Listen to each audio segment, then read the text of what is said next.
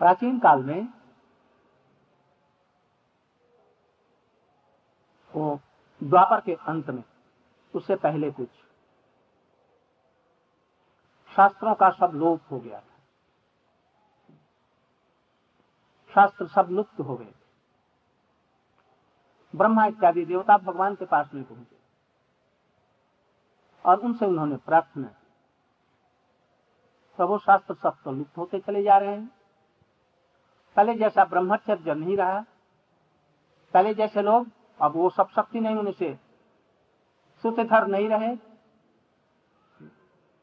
उनको कोई चीज़ का स्मरण नहीं होता। उन्हें कोई एक विषय का ही ज्ञान नहीं है तो वेद का इतना ज्ञान कहाँ से आए? इसलिए आप कुछ कृपा करें ये ये सब लुप्त न हो। भगवान ने कहा अच्छी बात। तो उन्होंने शक्ति संकलित करके किसी किसी समय में स्वयं और किसी किसी समय में जब कोई योग्य जीव ऐसा नहीं होता तो अपनी शक्ति संचरित करके व्यास के रूप में जगत में आते यद्यपि यह कहा गया है कि व्यास व्यास व्यास साक्षात नारायण। शंकर शंकर साक्षात व्यासो नारायण तथा। शंकर जी साक्षात व्यास है, ये कहा गया है। व्यास जी स्वयं भगवान है कहा भगवान माने क्या? किसी में योग्य जीवों में भगवान कभी शक्ति संचय करके, जब ज्ञान शक्ति का प्रकाश करते हैं तो उसको ज्ञान का आविष्कार है। जैसे कपिल देव ऋषभ देव है, और और सब लोग है। ये सब ज्ञान क्या होता है। नारद में भक्ति का अवतार है। नारद जी तत्व और उसमें भक्ति को प्रवेश करा करके भक्ति का प्रचार उसके द्वारा कराते हैं। परशुराम आवेश अवतार पृथु महाराज। जी ये सब लोग आवेश अवतार तो किसी समय में जब योग्य जीव नहीं मिलते तो स्वयं विष्णु के रूप में गर्भोदशाई उस रूप में आकर के जगत में व्यास का कार्य करते हैं। विशेष करके वेदों का विभाग और पुराणों का प्रकाश और उसमें भी अंत में श्रीमद भागवत का प्रकाश, ये व्यास देव करते हैं।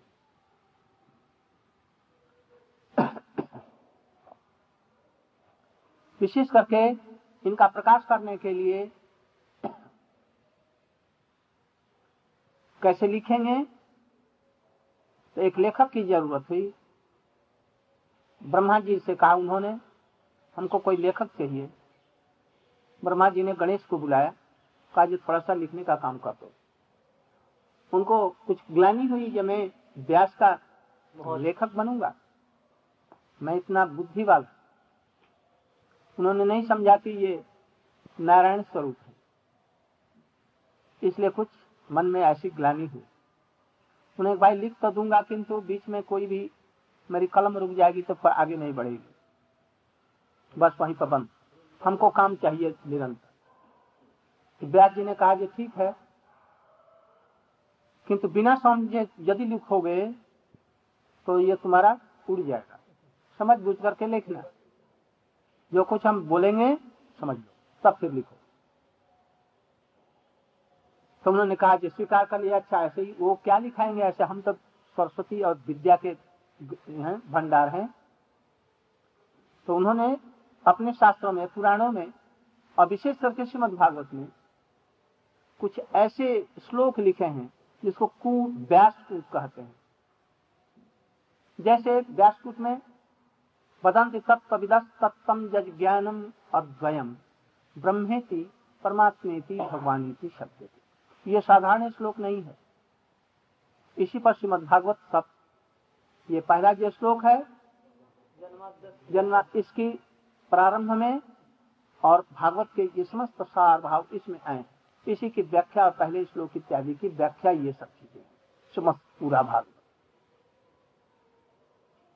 कुछ दिया जाए ना, जो चैतन्य महाप्रभु के अनुगत नहीं है, उनसे पूछा जाए कि भाई बदंती तत्व विदस तत्व जज ज्ञानम अद्वयम। अद्वय ज्ञान स्वरूप ही कृष्ण है तो इसका क्या तात्पर्य? बड़े बड़े विद्वानों का मस्तक चक्कर और जिस समय लिखा रहे उस समय तो कोई धारणा नहीं थी जीवों की। किसी से सुना नहीं थे। और उस समय में लिख पा रहे अथवा व्यास तो और भी ऐसे हैं, जिसका साधारण अर्थ एक है और उसका विशेष अर्थ कुछ और एक स्त्री है, उसका पति मर गया है, किंतु अपने पति के साथ में घूम रही है। वो सभवा है। पति मर गया है अथवा सभवा ये कभी संभव है? ऐसे ऐसे कितने कूट हो सकते हैं। इसका परमात्मिक अर्थ सूर्य अपनी कन्या के प्रति दौड़े। अरे यहाँ पर शाम उनकी संध्या हो जाती है, उनकी लड़के उनके प्रति दौड़े। तो उसमें क्या हुआ? उसके पीछे पीछे चल, शाम हो गई और सूर्य चलते चलते हैं। ऐसे सब पुराने में बहुत सब हैं। तो उन्होंने कहा ठीक है। तो बोलते चले जा रहे हैं और बीच में एक कूट दे दिया श्लोक। बस सिर पर हाथ रख करके सोचने लगे। इतने में उन्होंने हज़ारों श्लोक बना लिया और फिर जब वो कुछ कुछ समझे और नहीं समझे तो उनसे पूछा अच्छा नहीं समझ तो हमसे पूछ लो। तो कुछ बतलाए। इसके बाद में फिर हज़ारों श्लोक। इस तरह से वेदों के विभाग करने के बाद में ये सब शास्त्र पुराण लिखे गए। पुराण कितने छत्तीस। छत्तीस नहीं। अठारह चौवन। पुराण, उपपुराण, शाखा पुराण। ये सब इतने प्रकार के पुराण हुए। और इन सब के लिखने के बाद में तृप्ति नहीं हुई। देखा जैसे इन पुराणों में, विशेष करके श्रीमद भागवत में और वेदों में स्त्रियों का, शूद्रों का अधिकार नहीं है, इसलिए उन्होंने महाभारत की रचना की। क्यों महाभारत की रचना की? बड़े विचक्षण बुद्धि के थे। शूद्र किसको कहते हैं? जो शरीर के लिए शोक करते हैं, उनको शूद्र कहते हैं। ना? लड़ाई झगड़ा, मारपीट, इन्हीं में सब में लगे रहते हैं। तो उन्होंने महाभारत की रचना की। कृष्ण का चरित्र भी दिया और पांडव और कौरवों का युद्ध दिया। किस लिए युद्ध हो रहा है? राज्य के लिए युद्ध हो रहा है। मालूम होता है कि पांडव लोग भी युद्ध कर रहे हैं राज्य को लेने के लिए। और वो तो कर ही रहे हैं। तो, तो दोनों बराबर की कोटि में हुए किंतु नहीं। पांडवों को राज्य से कोई ज़रूरत है? थी। एकदम नहीं। वो तो भूभार हरण करने के लिए कृष्ण ने एक निमित्त उनको बनाया था। जहाँ पांडव उनकी कृष्ण के सखा अर्जुन ने कहा भी तो दिया हमको ये रक्त से सने हुए राज्य की हमको क्या ज़रूरत है? हमको तनिक भी ज़रूरत है क्या श्लोक? हाँ। हाँ। इस तरह से ज़रूरत नहीं हो पहले ही कहा मैं तो भिक्षा मांग करके भी भजन करना चाहता हूँ। नहीं, ऐसा नहीं। और उनको युद्ध मिला तब कृष्ण ने, अर्जुन ने कहा, मैं आपका शरणागत हूँ। आप जो जैसा कहेंगे वैसा ही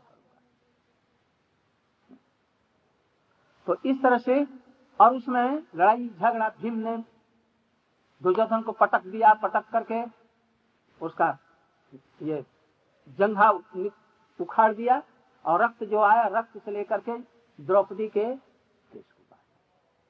अब जो शुद्ध श्रेणी के, जो तांत्रिक भाव भयंकर थी, उनको इसमें रुचि होगी।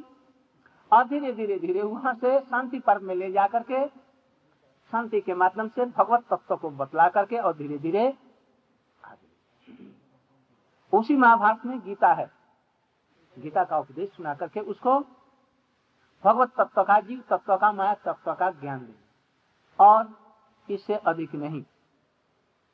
इसके बाद में जब जानना होगा तो भागवत में आइए। छोटे छोटे लोगों के लिए, साधारण लोगों के लिए गीता की शिक्षा यथेष्ट वो पहले पालन करें।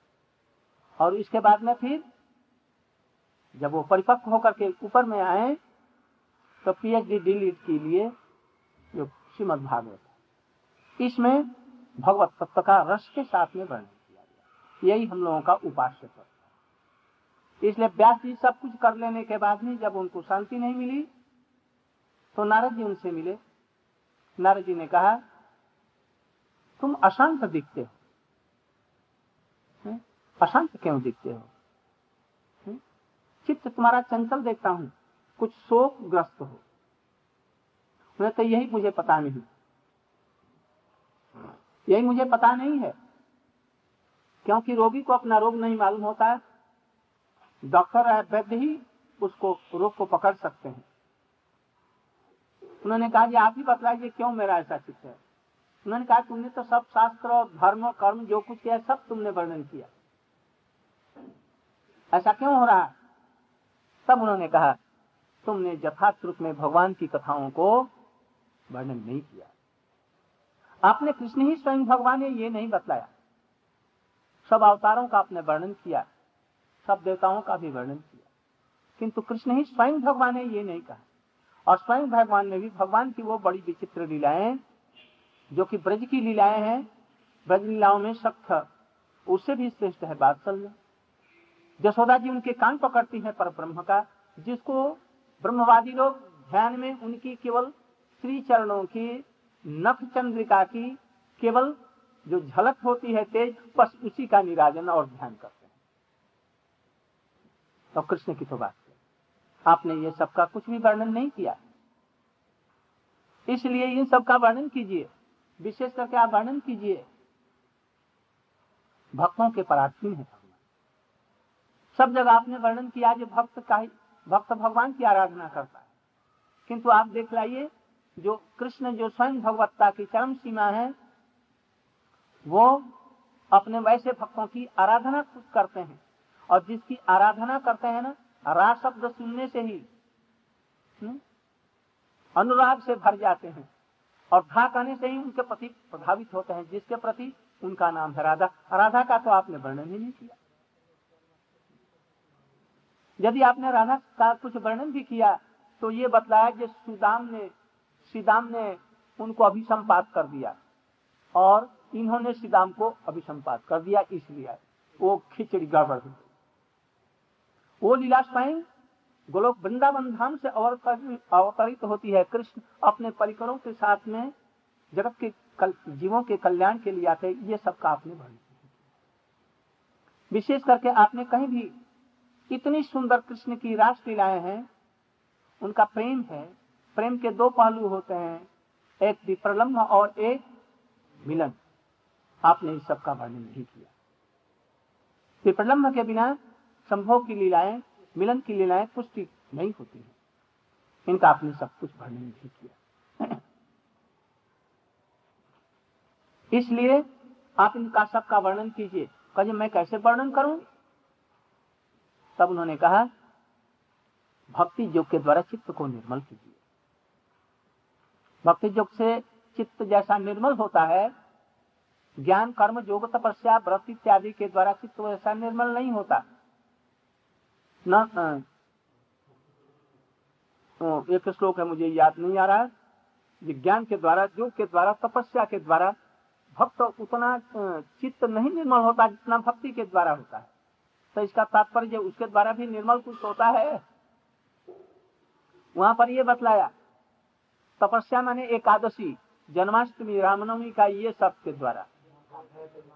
हाँ हाँ न साधक मांग जोगो, न सांख धर्म उद्भव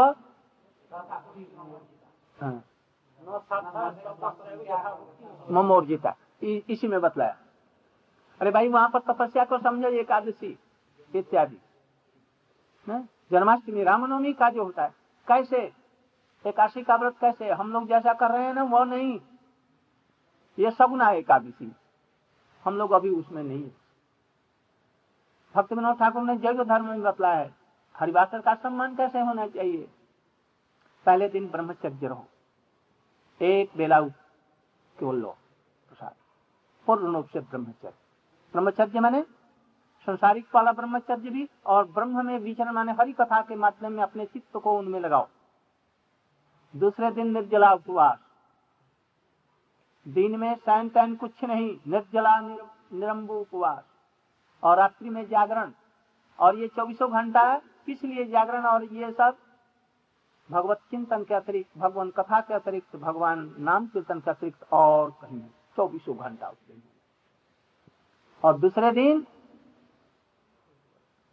स्नान करने के बाद में ठाकुर जी का पूजा अर्चन करके वैष्णव का सम्मान करके और पारण पारण ही होता है ना? हाँ, और उस दिन भी बस एक बेला खाना। यह है एकादशी का सम्मान हम लोग कहाँ कर पाते एक दिन में ही काली ने क्या हो जाए? हम लोग कहते हैं जैसे अच्छा इतना जाओ खा लो थोड़ा सा। तो एक बार भी हो तो एक बार नहीं हो करके कितना? अच्छा भाई, दो बार भी हो सब नहीं। जो कुछ मिल गया, चना बादाम मिल गया, मुख में दे दिया। वो कहीं से कमला मिल गया, दे दिया। सारा दिन भी चलता रहा। दोपहर में हम लोग दो घंटे, तीन घंटे सो भी लेते इसलिए भक्ति, भगवान नाम चिंतन के द्वारा ये सब जो होता है ना, तब ये भक्ति जुगे मनसी, सम्यक पणिहिते अमले अपश्यत पुरुषम पूर्ण मायान जदापास भक्ति योग के द्वारा भक्ति योग माने यहाँ श्रद्धा से आरंभ हुई भक्ति, फिर अनर्थ दूर हुआ भजन, क्रम से गुरु पदाश्रय करके, गुरु का विधिवत विषम भाव से सेवा, और पहले के जो दस अंग हैं, चौसठ अंगों में से, ये प्रवेश के द्वार हैं। उनसे हरि कथा श्रवण करके साधन भजन का ये सब सीखना चाहिए। ऐसे नहीं जो गोविंद एक खरीद ले आए और चुपचाप घर में देखने लगे। और इससे स्त्रियों का संग होता रहा और डूब करके रसा करने चले ऐसा नहीं, वो गुरु के ऊपर में निर्भर करता है, हमारी पात्रता दे करके तब वो उसमें प्रवेश कराए। अरे तो कुछ भी नहीं जानते हैं एबीसीडी अनर्थ सब भरा पड़ा है और अपने आप एक गोपी दे की कल्पना कर ली और स्मरण करना स्मरण पंथी बन गए। ये सब शास्त्रीय विरुद्ध ऐसा नहीं। गुरु सुपात्र देख करके, लोभ दे करके, फिर उसके अनुसार में विचार करके, ये सिद्ध देह नारद जी को प्राप्त हुआ, ये देखो विचार करके, किस अवस्था में उनको प्राप्त हुआ? प्रापंचिक क्या? और पार्षद शरीर मिल गया। कब मिला? देखो तो साधन भजन करके, इसलिए साधन का ये ये इतना सहज नहीं जितना कि हम लोग समझ जाते हैं। इसलिए ये सबको विचार करते हैं नारद जी का हम अनुसरण करें। इस तरह से तब फिर होता है। साधक दे, जो सिद्ध दे कहा जाता है वो ऐसी तो गुरु के अनुगत्य में ये सब चीज़ें होनी चाहिए। ऐसा जो आया लंगोटी दे दी। एक और बस हो गया। अभी अनर्थ से भरा पड़ा है। कोई लोभ भी नहीं है। कुछ भी नहीं। इसलिए व्यास देव जी ने क्या किया? उनके अंदर में तो वैकुंठा भक्ति तक तो थी ही। नारद जी की कृपा से कृष्ण का जितना लीला चरित्र है उनके सामने हृदय में सब प्रस्तुत। नारद जी कैसे पहले बताए ना? वो जब उत्तम हो गए हैं ना तो कैसे हैं? जहाँ पर ऐसे कर दिया या दृष्टि के द्वारा, अंदर के द्वारा, प्रेरणा देकर के अपनी वाणी के द्वारा, ये तीन प्रकार की कृपाएँ होती हैं बाचिक मानसिक और तो इनके द्वारा वो कृपा कर करके उसके अंदर में वो स्फूर्ति करा। नारद जी ने उनके अंदर में सब दी, और उस भक्ति योग के द्वारा सहज ही तमसा नदी के तमसा नदी कौन नदी? सरस्वती नदी के किनारे बैठ करके अपने आश्रम में और साथ ही साथ में वो शुद्ध शब्द उनके हृदय में प्रकटित हुआ और धारा प्रवाह से, अनायास ही अपनी इच्छा से, अर्थात उनकी भगवान की स्वरूप शक्ति की जो वृत्ति है भक्ति, वो अपने आप भगवान के लीला चरित्रों को सिनेमा की भांति प्रकाश एक एक पथ रील चलने लगे और सब लीलाओं का सब दर्शन कर पूर्ण, एकदम द्वारका लीला तक और कृष्ण के अप्रकट लीला तक जितनी थी, सबको। विशेष करके और जो पुराणों में, शास्त्रों में कहीं भी प्रकटित नहीं था, यहाँ तक कि पहले संक्षेप रूप में जो भागवत लिखा था चातुश्लोकी भागवत था, उसी के आधार पर कृष्ण की समस्त लीलाओं को उन्होंने दर्शन करके अपश्चत पुरुषम पूर्ण पूर्ण पुरुष को देखा। पूर्ण पुरुष माने क्या? जब तक शक्ति से समन्वित नहीं होगा, तब तक पूर्ण पुरुष का वो दर्शन नहीं होता। तो शक्ति कौन है? श्रीमती राधिका जी। राधिका जी भी कैसी हैं? उनकी कितनी सखियाँ हैं? एक एक सखी एक एक राधा जी का भाव है। हम लोग यहाँ जैसे कि आदमी होते हैं, ऐसे नहीं। एक एक भाव एक एक मूर्ति के रूप में प्रकट उनको उस रूप और कैसे सब सेवाएँ कर रही हैं, उन सब का दर्शन किया माया का धोखा जी पीछे की तरफ़ में है। और देखा जो जीव भगवान को विस्मित हो जाता है, वो कैसे ऊपर से एक करके और माया में गिर रहा है। और माया में पड़े हुए जीव साधु संतों के संग में आश्रय लेकर के, और धीरे धीरे धीरे भगवान की तरफ़ जस्या परम पुरुषे, भक्ति रूप पद्धता पुंसा, शोक मोह भया। ऐसा तब उन्होंने श्रीमद भागवत की रचना की। उन्हीं उन्हीं को लेकर के तुलिका से सबको एकदम प्रकाशित कर तुलिका मैंने अपनी कलम, अपनी वाणी के द्वारा उसको जो आज तक कभी नहीं इसलिए श्रीमद भागवत वेदों का सार सार, गायत्री का अर्थ, महाभारत का तात्पर्य अर्थवयम सूत्राणाम भारतार्थ निर्णय गायत्री भाष्य रूप और सब वेदार्थ। यही समस्त, जितने प्रमाण है, समस्त प्रमाणों में श्रीमद भागवत अमल प्रमाण। केवल एक ग्रंथ का आश्रय करने से ही हम कृष्ण के प्रेम को पा तो इस तरह से व्यास जी ने श्रीमद भागवत को प्रकट प्रकट करने के बाद में तब उनकी अभिष्ट पूर्ति हुई और उनका खेद भी दूर हो गया। और उन्होंने किसी प्रकार से सुखदेव गोस्वामी को अपने जाल में बहला करके और उनको इस श्रीमद भागवत का पाठ उनको सिखलाया, उसका अर्थ बतलाया। और सुखदेव गोस्वामी ने परिचित महाराज की राजसभा में सबसे पहले इसका प्रकाश। इसलिए व्यास जी को कृष्ण द्वैपायन को व्यास कहते हैं। उनका नाम है द्वैपायन। द्वीप में प्रकट हुए, मथुरा में। मथुरा के और तुर्बासा ऋषि के बीच में जो भूमि है, उसी जगह में कृष्ण गंगा नाम का स्थान है। जहाँ पर सरस्वती नदी जमुना से मिलती है, उसी जगह में एक द्वीप पड़ा था। और उसमें जंगल इत्यादि हो गया था। पराशर जी इस पार में आए थे। इस पार मैंने मथुरा की तरफ़ में। और मथुरा से जाना चाहते थे अपने आश्रम में, जमुना से उस पार। शाम हो गई। उस समय में वो जो पार करने वाला था, केवट, वो अपने घर में आ गया था, विश्राम कर रहा था। थक गया था दिन भर तो ऋषि उसके घर में पहुँचे, भाई, मेरी, मेरा विलंब हो गया। अब अब अंधकार भी हो रहा है। अब जल्दी से हमको पार करो। ऋषि जा नहीं सकते थे।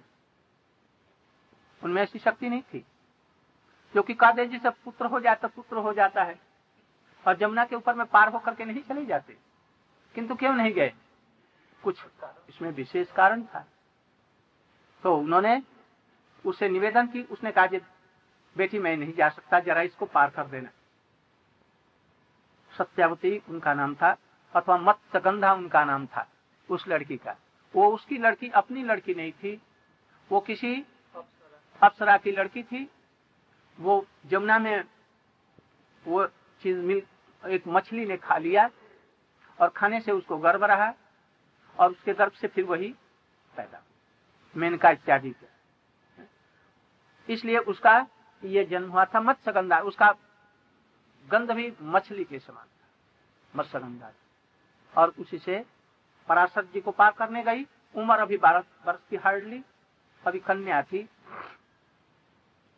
वहाँ पर जब बीच में लेकर के पार करके जब वो द्वीप में पहुँची, जब उतरने वाले थे तो ऋषि ने उनके तरफ़ में देखा। देखते ही वो संकुचित हो गई। कजे डरो मत। और साथ ही साथ में एक लड़का, लंबा चौड़ा कुछ श्याम वर्ण का मोटा। जैसे पराशर जी थी, वैसे ही। इसलिए उनका नाम हुआ द्वीप में जन्म होने से उनका नाम हुआ कृष्ण द्वैपाय। उनका नाम हुआ। और पीछे से यही, उन्होंने मैया से कहा मैया, तुम कोई चिंता मत करो तुम कन्या ही है। और तुम्हारा किसी राजा के साथ में भी शादी होगी। जब तुम बुलाएगी, तब मैं तुम्हारा आ जाऊँगा और फिर अपने आश्रम में इसके बाद में व्यास थी। वहीं पर आकर के वृंदावन में बहुत दिनों तक रहे। कोई कोई कहते हैं कि श्रीमद भागवत की रचना हुई हिमालय में, गंगा के किनारे बद्रिकाश्रम। किंतु मुझे ऐसा नहीं लगता वो नारद जी की कृपा से फिर वृंदावन में आए, उस स्थान पर। और आकर के वृंदावन में बहुत दिन रहे, सब वनों में भ्रमण किया और धाम की कृपा लाभ करके और तब फिर भगवान का लीला चरित्र को वो लिख सके। रश्मि भूमि में। हो सकता है उसी को लेकर के पीछे से बद्रिकाश्रम में गया इसलिए वो रश्मि भूमि में ही ये सब चीज़ें लिखी जा सकती हैं और ऐसी भावना आ सकती है। इसीलिए भगवान की इन लीलाओं का व्यास होने के वजह से, विस्तार करने वाले होने से इनका नाम है जो व्यास की गद्दी पर बैठ करके इन्हीं सब लीलाओं का जगत में विस्तार करता है, वो भी व्यास है, उन्हीं को गुरु कहते हैं। हमारे गुरु जी अपने जन्म के दिन में जितने व्यास हैं, उन समस्त व्यासों की गुरु परंपरा की प्रत्येक की पूजा करते कृष्ण को पहले, कृष्ण प्रथम गुरु उनसे हुए ब्रह्मा। ब्रह्मा से नारद, व्यास, सु और इसी से मध्य संप्रदाय के ये सब और हम लोगों में जो गुरु परंपरा में स्वरूप दामोदर इत्यादि से आरंभ किया है, वहाँ से लेकर के अब तक के गुरु जो है, इन सब गुरुओं की पूजा। विशेष रूप से ये सब ध्वजा पताका में उनका नाम लेकर के प्रत्येक के लिए कलश स्थापन करके सब करते भक्ति विनोद ठाकुर ने पूरी से वो पद्धति लाई। जब तक प्रकट रहे, तब तक हम लोग विशेष करके मैं, मेरे ऊपर में भार देते थे, मैं सबको ठीक करके सब याद इसके बाद में भी हम लोग नवदीप में बहुत दिनों तक अभी रखा था। अभी भी होता है कि नहीं, मैं नहीं जानता, किंतु होना चाहिए। अंत तक ये नहीं हो तो उस दिन व्यास पूजा के दिन में गुरु से आरंभ करके अपने गुरु की, गुरु परंपरा की पूजा करने का नाम व्यास। शिष्य से पूजा ग्रहण करना नहीं, किंतु शिष्य उनकी देखा देखी अपने गुरु वर्ग की पूजा करते हैं, मैं भी अपने गुरुदेव की पूजा करूँगा इसलिए शिष्य लोग भी गुरु की पूजा करते हैं और करना चाहिए। किंतु है यथार्थ में उस गुरु के लिए, अपने गुरु वर्गों का, वो अपने जन्म के दिन में हम इस प्रकार के गुरु महाराज जी को भी, माधव महाराज जी को भी, और औसम महाराज जी को भी मैंने ये सब देखा ऐसा ही होना चाहिए। गुरु के जन्म के दिन में शिष्य लोग गुरु जी के चरणों में पुष्पांजलि देंगे और वो अपना सब गुरु वर्ग की पूजा करते पूजा करने से क्या होगा? हम लोगों का गुरु वर्ग में दो भाग कर दो। माधवेंद्र पुरी से पहले और माधवेंद्र से उन गुरुओं को भी सम्मान करना है। किंतु विशेष करके हम लोगों का सम्मान के पात्र माधवेंद्र पुरी पाद से लेकर के और अब तक के गुरु पर्वों का अधिक है। क्योंकि इन्हीं की अधिक देन में हम लोग इसको कहते हैं व्यास पूजा। किसी के प्रति, हमारे आचार्यों के प्रति प्राचीन, नवीन, किसी के प्रति आज रात अधिक हो गई। कल हम लोग और विशेष रूप से हम वर्णन करेंगे हम लोग। सुनेंगे भी। इसके बाद में आपकी वंशा कृपा सिंधु। पावने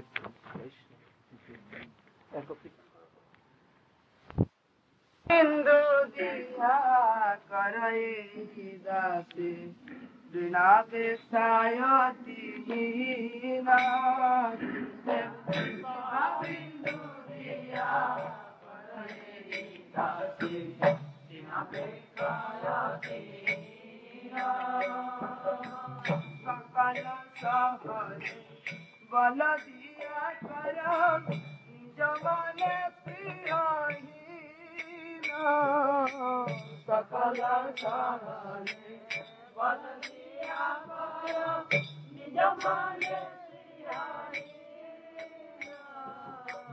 कृपा बिंदु दिया कर ऋणापेक्षायती कृपा बिंदु दिया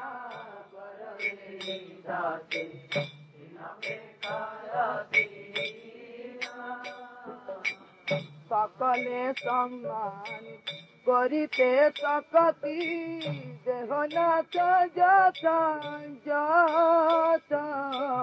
সকলে সম্মান করিতে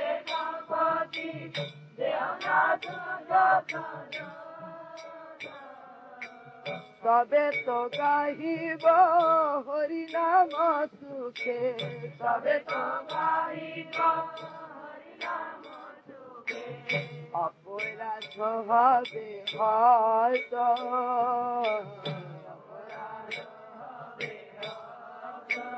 গুরুদেব কৃপা বিন্দু দিয়া কর এই দাসে ঘৃণাপেক্ষায়তি না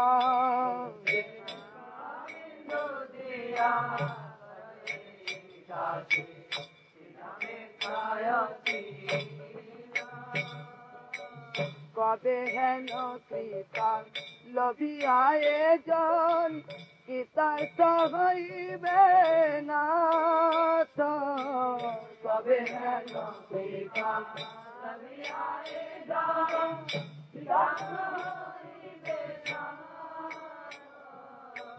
শক্তি বুদ্ধি আমি অতি শক্তি বুদ্ধি আমি অতি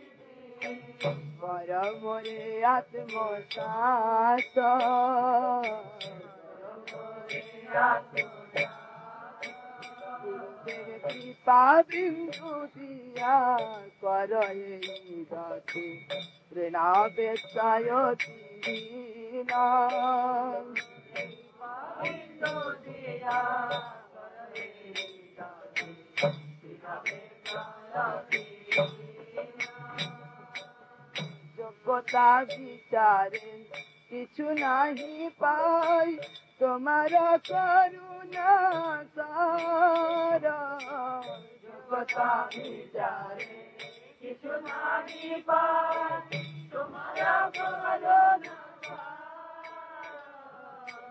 করুণা না হলে কাঁদিয়া কাঁদিয়া করুণা না হলে জানো না রাখি বয়ার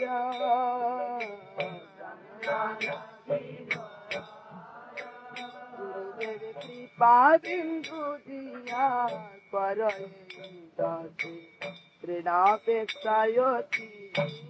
না গুরুদেব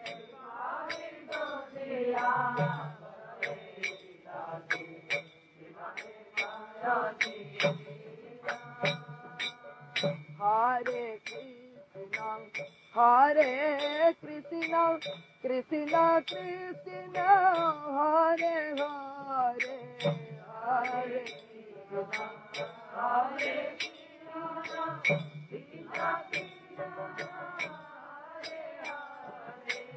Hare Rama, Hare Rama, Rama Rama, Hare Hare, Hare Rama.